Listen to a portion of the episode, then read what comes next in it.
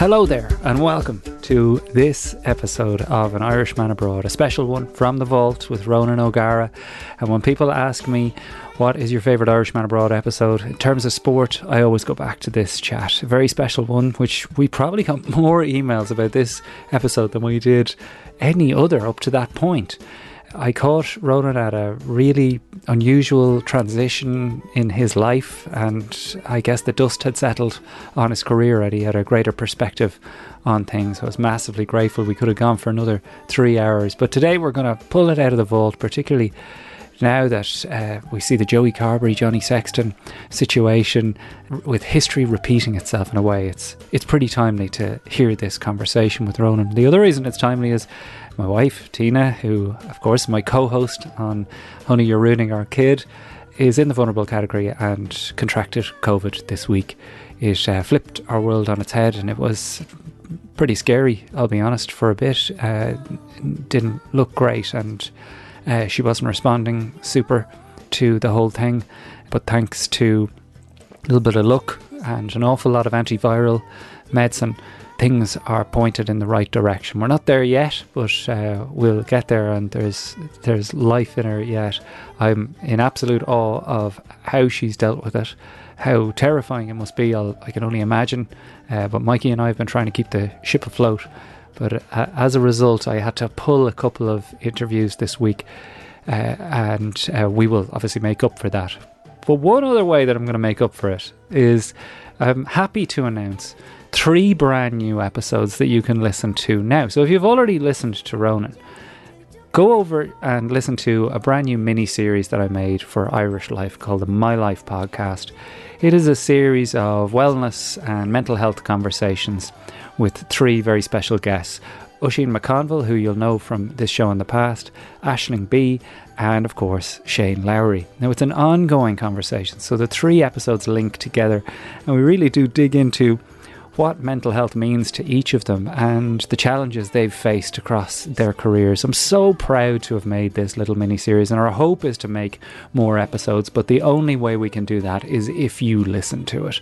So pop over there. You can listen to both. You can listen to Ronan and these three episodes. But I'm happy to announce these and hope that you will go over there and enjoy them. It's the Irish Life, My Life podcast with me, as I said, Aisling Bea, Oisin McConville, and uh, Shane Lowry massive laughs. It's not all very serious stuff. It's great fun and some really concrete advice if you are struggling physically or mentally with your health.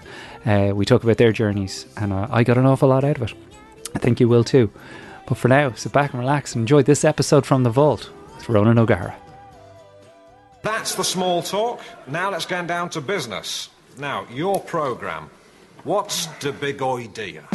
Well, they've grown to know the Irish much better. We've now got to know how largely their mind works. I moved over here and immediately I had to up my game. I could not have done the job I, I did for quite a number of years in Ireland. I had to go and earn my living in England. I think a lot of it's in my hair. I think there's a lot of Ireland in here. I had an Irish upbringing. 20 years after an Irishman couldn't get a fucking job, we had the presidency. It was some heightened awareness of how hard my tribe had had it in London. No blacks, no Irish, no dogs. Never has a nation so small inspired so much in another. So you could say there's always been a little green behind the red, white, and blue. Our family is very Irish, you know. Now, ladies and gentlemen, we have a very special announcement to make at this stage. Would you welcome, please, the wonderful Charlie Threego? Ronan O'Gara, thank you so much for taking the time to do this. I mean, my initial reaction when you said you do it today, of all days, before uh, European Cup semi final at 8 o'clock in the morning in Nottingham, I honestly thought maybe he has the date wrong, maybe I have the date of that match wrong. I mean, the thought of doing a press interview before a game as a player at this moment must have been unthinkable. Does it shock you at all that you come to this point now in your life where you know you're coaching here and you've no problem doing this? Well, I think yeah, I make it very clear. I don't look upon it as a as a press interview. Maybe that's my error, but um, Jerry Flannery would be a good friend of mine going back, and when you get recommended something by a friend, mm. um, I obviously am aware of the amount of people that listen to this and the value created in something. So for me, um, it's um, a chat to a fellow Irishman. I'm not really look upon it as work. It's I have an hour off. I'm living in Paris. Otherwise, it wouldn't have happened. So um, I have to park today's action, but that'll commence at 9 a.m. Well, I really do appreciate it. And what we did with Jerry and what we did with Brian and Shane and all these guys, including Keith Wood, was we went right back to start with. And uh, one of the things that I, I know you've spoken about, but uh, it really is the fork in the road of your life in some ways, is that year where you had a kind of a wobble as a youngster, hanging around with, as you describe, tough bunch of lads, smoking some cigarettes drinking club shandy, maybe the least tough guy drink in the world. But your your parents kind of had to pull you up on it and move you somewhere else. What was the moment that brought about that change? And do you distinctly remember I was on one path and now I'm on another? No, I think obviously um, it's important I clarify that, I suppose, because um, I had a wonderful youth, I had a great experience growing up in Bishopstown, and it gave me, I think, toughness. It gave me competitiveness, and it gave me an eye about um, what the surviving was about. They were great guys there. I was a competitor as a young fella, and I loved playing all sports, and that was where you got tested against fellas that were be happy to knock you out, and um, I enjoyed that. But in terms of, I think fork in the road and me potentially ending up in jail wasn't an option. Um, I think obviously when you're writing a book and people who go through it, it's sometimes you have to stress the point. But um, I think what I was trying to describe is that it was it was hard at times. It was brilliant at times. They were good guys. Mm. like every young fella, you had to taste the Johnny Blue. You know, I mean, that was just part of growing up, hiding in the palm tree, smoking and drinking, and um, you know, you just um, hope your own kids tell you when they're doing but they won't tell you. Yeah, sure. Um, but now that you're a parent, it, it's it's a, f- a fear, obviously, but you just have to. A goal of mine will be to try and treat them not as sons but as brothers, and I think that's f- for me important that there are no boundaries and that I can encourage them that way because you know, as a sports person, the rules are different, the mindset is different. I've had a crazy, hugely rewarding career life, but as a kicker, I think I see it a little bit different probably to other people. So I think for me, it's important that you have the capacity to adapt. Sure. And I've gone off on a tangent. No, on a I know, that's okay. You've asked me, but uh, getting back to that, I think it was um, no the people of Bishopstown, the young people of Bishopstown, the friends I had there were great guys. It was just the fact that possibly in the lower levels of the school I was in, the direction they were, were going probably wasn't where my parents saw Mhm. was the right way for me to go. And I'm lucky in the fact that um, you know, I mean, I've I've a wonderful relationship with my mum and dad, and and that's something you only appreciate when you nearly hit forty. I think it's when you when you're too cool for school when you're young. It's something that you don't pay any time to, but you know more than anyone there are the two that shape you, and thankfully they've shaped me well.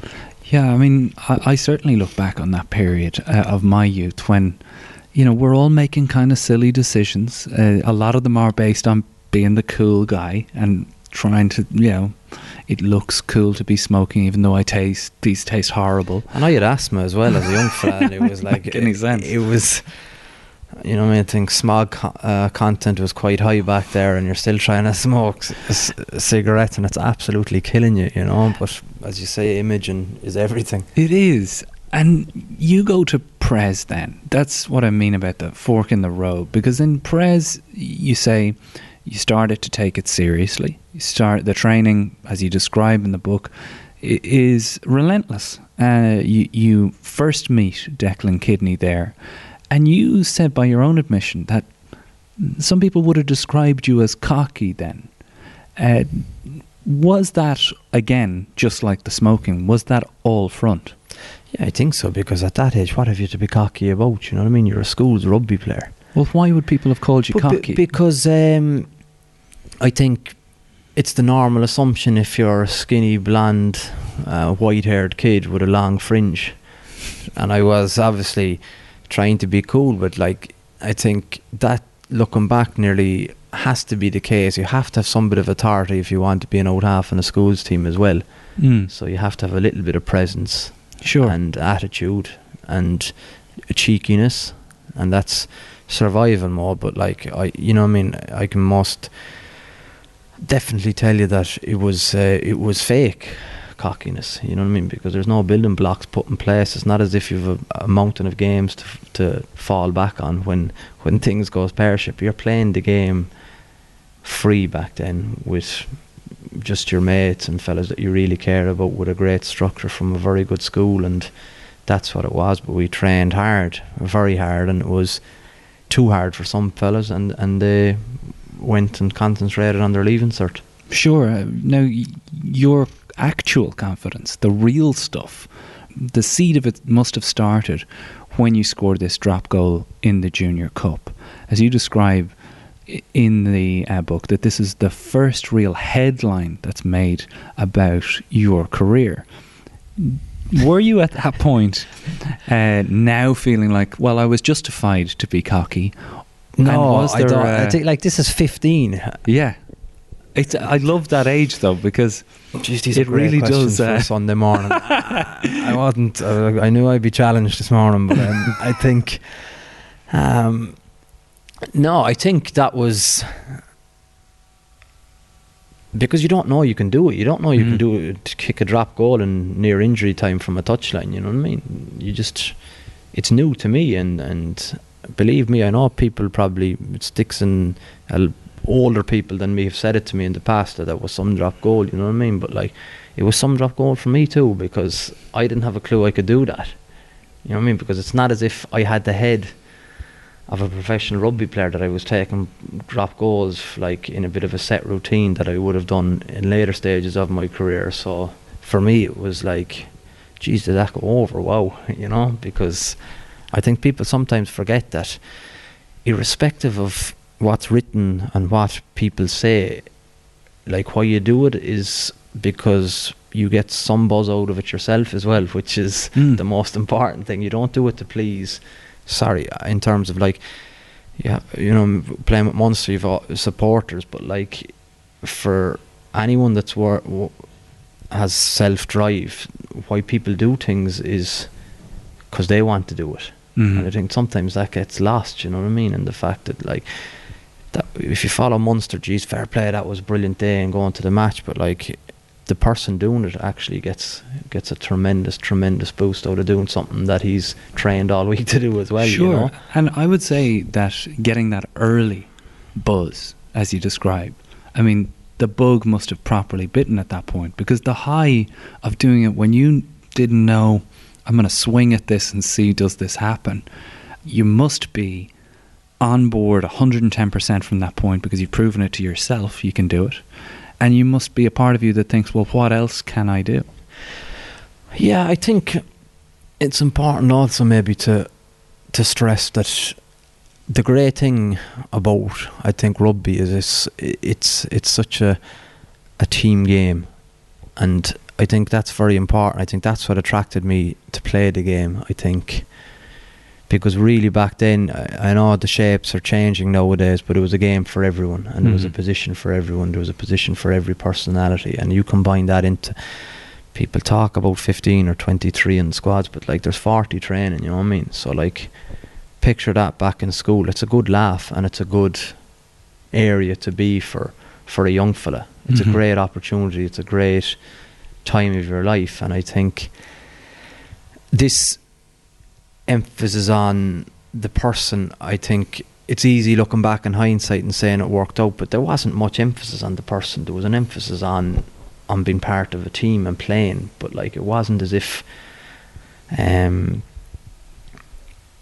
I was a standout player. I didn't kick a ball in school at the posts till I was 19 years of age because I wasn't good enough. You know what I mean? So for people listening as well, and it's if I get called to when I'm in Paris, to, you know I mean? It's I was doing a bit of it at home, but when you're playing, your head is different. But now you stopped, you can kind of appreciate that it, that the rugby was went well for me, and um, you get called and I'm out to, um, for example, like Highfield under 12s were on a trip to Paris, so they said, "Would you come out and see the young fella?" I was there to the fella going like, "Are you real for real? Like, what do you want me to go over there for? Like, these guys are under 12. I'm finished three years. They don't have a clue, you know." And he was kind of like, I think, a bit taken aback on.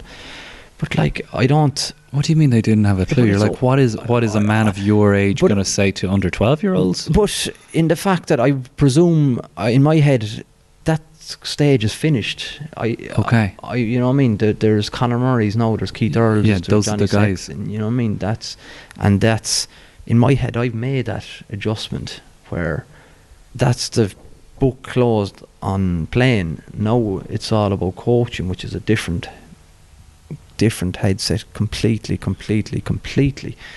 And I, I went out and I spoke to them, and it was just I was taken aback by the knowledge they had, the interest they had, and It was a mo- it's a much more innocent time that you played it in. Like you say, you hadn't kicked up all of the posts until you were 19. Yeah, and then- these kids had this knowledge. They were under 12s. I can remember filling out a form for a scholarship in UCC to apply for it. You know what I mean? And that's probably the one time where it stood. What you had to write down your goals, and I think if history proves me right, I think I wrote down I want to play for Ireland. And looking back on that, is it's a it's a crazy thing to see in print. You know.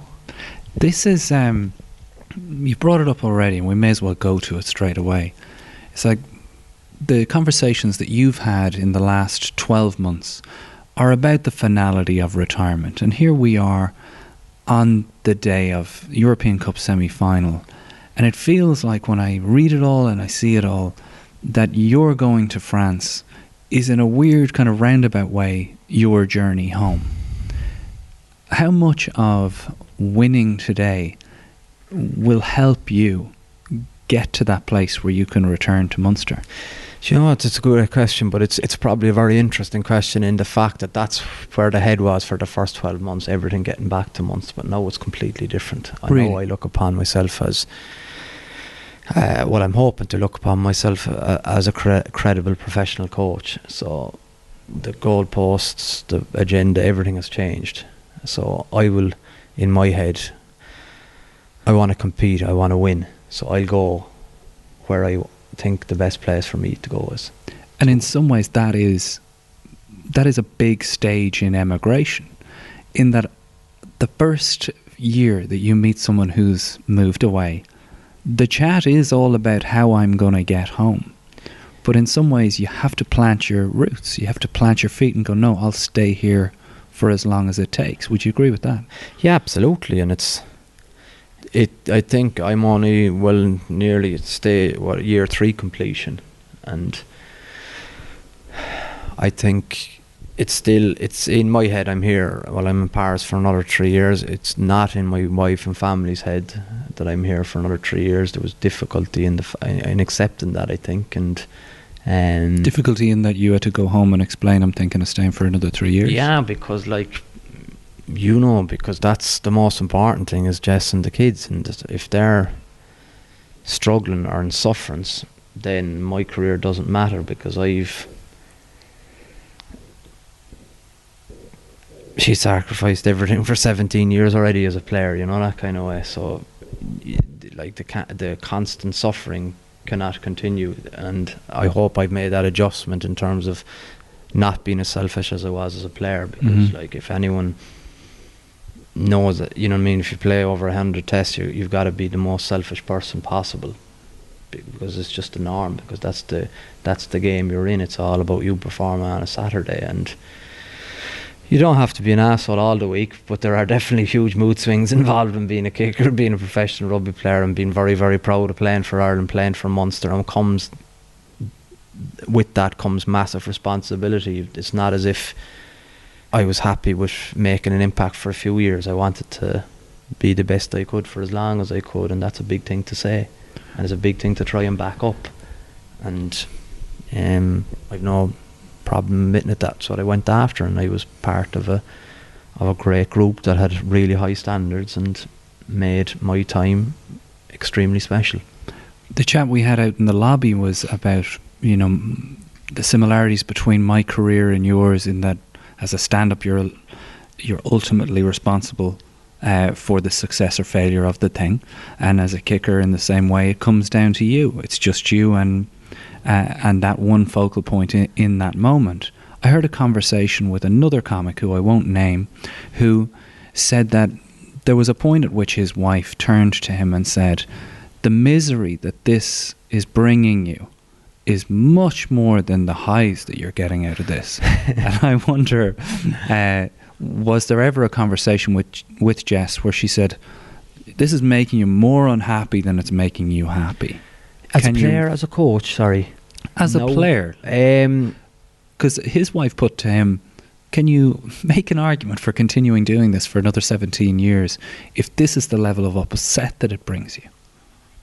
yeah, but if you get that level of disillusion about something, it obviously means so much to you. So there has to be something there that you can tweak to hopefully achieve your goals because that's what life is about. It's a battle of you against you, isn't it? Mm. Like a lot of people fall into the trap of pleasing other people or their perception, but the only person who knows you is you. Yeah. So every day it's a battle, and Well- every day it's it's a game.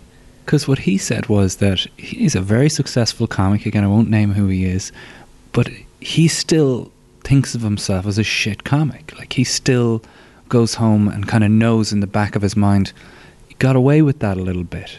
You know your own tricks.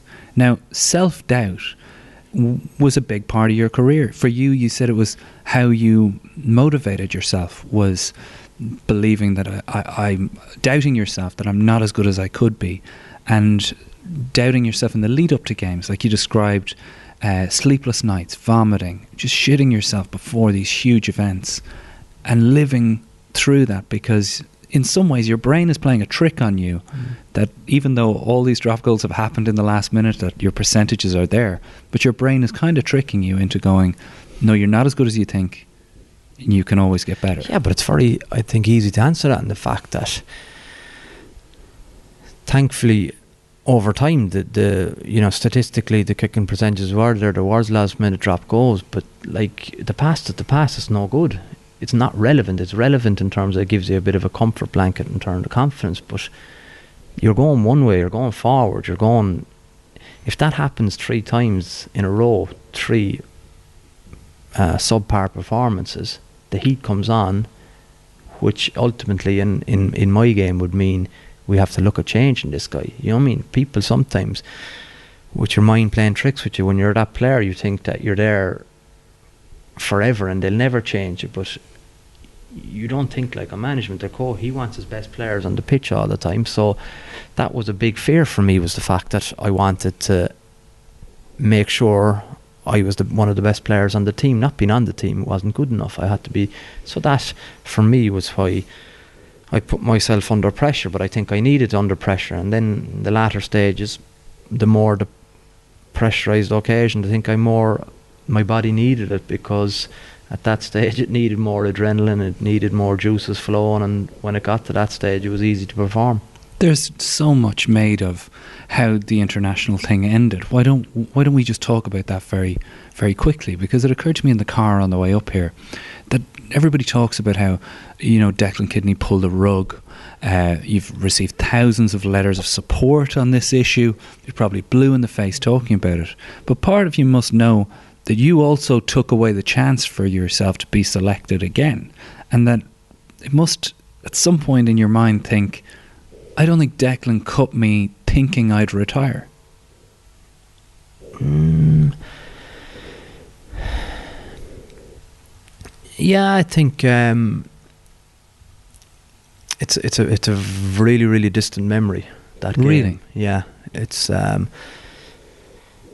in, f- I can I don't recall it because it's not something that um, means anything to me. I don't have a, a grudge against Decky Kidney. I don't have a grudge against what happened. I think that happened. I went for a cross kick to Rob Kearney that 99 times out of 100 I could do in my sleep, but on that day I I misexecuted it. The thought process was right, which was the most important thing I think when you're looking at it from a coaching point of view now. But it, I didn't execute it, and I put the team under pressure. And I came on when we were, I think, just gone behind at that stage, and usually it would be, Rog will fix this, but I didn't fix it on that day, and it did, you know, I mean, with, with games against, um, I think was it France and Italy remaining, then I wasn't in the in the squad for those games. You've talked about presence in, in the past, and you've maintained that the presence of players, even if not selected, is important sometimes. Did you think at all that maybe yeah, don't don't select me, but bring me along? No, to be fair, he he, he asked that I want to come up for um, for the training week, but then I, I wouldn't be named in the twenty three. So he did ask, yeah. Yeah, did I want to come up to the to the? Um, no, sorry. The way he said it to me, would you be okay if I didn't name you? And I said, Decky, you name the squad. If I'm naming that squad, I'll be in Carton House. No doubt about it. I will be in Carton House because for me it's really important about at that stage I was doing a lot of this because I wanted to you know I mean to be a coach, be a manager, so I was seeing things like from everyone's different perspective. So that was a typical um, Decky moment in that it was two phone calls and I didn't really know what he was saying. I don't know did he because it was obviously a bit difficult for him. But he was telling me one, I am I'm not in the squad, and then he was saying, "Are you coming up to training?" I said, "Decky, you just tell me I'm not in the squad." He said, and he said, "Are you okay if I don't name you in the squad?" I said, you know, what I mean, it's not a decision for the player whether you name yourself in the squad or not. Mhm. If I'm if I'm receiving email and my name is in the squad, I'm there. even though I'm not, even I'm number twenty three to thirty, I'm there. hmm That's irrespective of who we are. It's really interesting to me that you say that it's such a distant memory. And a question I wanted to ask was a lot of the memories the listeners uh, at home and abroad will have of you are etched so firmly in their memory that when they go to Ronan O'Gara now, they picture you in these moments. I wonder how. How do you remember these moments? Are they through your eyes, or is there a certain point at which the video footage actually replaces the memory you have of looking down at the ball. In which instance? Sorry. Say, say these these classic moments that would appear on, say, the DVD that Oh, Munster sent you. I um. How vivid are they, and from what it's- perspective are It's they? weird because like if I, you know, I did it. I'm a brand ambassador for Investec, and I don't do. it. It's very very. I suppose people who find it hard home thinking I'm hopping back to Ireland. I very rarely go to Ireland. I do a few of the international games on TV, and then one or two opportunities for um, Investec, and they put up a video of me, and um, I must admit I got goose pimples watching it because I was going like, "Geez, that is that, that that's me," you know. Because it's, I don't think I sit at home on a laptop replaying uh, YouTube moments of me. You know what I mean? Because You don't do that because Brian did openly admit that he does that and has done that. I completely forgotten about um, certain, I suppose, try assists and stuff like that. I was going, that guy could play. And literally no memory. No, Nothing. No, I just didn't. Uh, no, and it's, it's nothing to do with the concussion issue. You know what I mean? Even though Yeah. Jess would disagree, but like I don't, um, I don't, I didn't recall a, a lot of it on the video, not one bit. But I think that was a little bit it may be linked to I think what has happened in terms of finishing against in a semi final against Clermont, which would be three years to this day semi final. And I was probably anticipating a slow and steady burner of a year working in Racing with the the Espoir team, which would be the academy team, Mhm. finding my feet and having a nice little time to adjust. But like I was brought in as a third coach, so there was two head coaches, two coaches, and You. and forty professional players that are kind of, some of them are handy and are good players. So I haven't had a moment to to scratch. If you can, if you can just put yourself into my headspace for a little bit. So you have to present on a Monday and a Thursday in French. It's a new career. It's you've finished. There's a top 14. There's European Cup. There's a club without a culture. Like it's uh, when I, I, I actually had time. I was thinking about that in the flight when I closed my eyes coming over here in terms of, Um, that's I ha- I've fallen into a place where by right I've no right with my coaching credentials to be. Mm-hmm. But thankfully, they have to be some bit impressed because I'm persistent. I'm I have a good work ethic, I think, and I have a good attitude. So I have. I hopefully bring something to the team, but like in terms of where you are, it's not a kind of a team where you're seventh or eighth in the top fourteen and you're out of Europe in the pool stages and you're able to find your feet a bit. This is nearly um, it's I'm on a roller coaster, but I look upon it. I don't see any break from retirement to playing. Yeah, it's Uh, just sorry, been a blink of an eye. retiring to coaching. Yeah. So like that treadmill now has been going for a long, long time, and I Yeah. need to take care of it. You know. So there you have it, the first half of my conversation with Ronan O'Gara. Oh my lord, do we have rugby episodes for you in the vault? Everyone from Keith Wood to uh, Donncha O'Callaghan uh, to Shane Horgan. Uh, I mean, you name them, we've had them on the show. And if you sign up over at patreon.com forward slash Irishman Abroad, you get unlimited access to the vault. Three full episodes each week. One with Sonia on uh, Tuesday, Irishman Running Abroad, Marion McKeown on a Friday, The Irishman in America, and of course our big interviews, which would usually be in this place this Sunday. But I want to remind you one more time about the little mini series that I've made for Irish Life called the My Life podcast. It's something I'm immensely proud of. We worked on for a long time, and as a result, we've got three conversations about uh, mental wellness and physical fitness with uh, three superstars Oisin McConville, Aisling Bea, Shane Lowry. Head over, it's up on Apple uh, Podcast now, so you can stream it and download it wherever you are in the world. A huge thanks to Brian Connolly for being so understanding this week and helping me through this. To Tina, get well soon. We're nearly there. I hope we're nearly there. Uh, the this week has has been uh, something I'll never forget. I want to say thanks to everybody who was in touch, uh, to Mikey for being a little stallion all week, and to everyone who is still pushing me, going, "You can still break twenty next Saturday." well, you know, it does put everything in context. I'll say that. Uh, I will be there at Lee Valley Olympic Park next Saturday, but uh, breaking twenty is the goal. But you know, it's not uh, the most important thing to me is that we get Tina right and uh, get her safely through this. But thanks again to everyone, and thanks to Ronan O'Gara, of course, for this incredible episode. Come on over and hear the rest of it at patreon.com forward slash Irishman Abroad.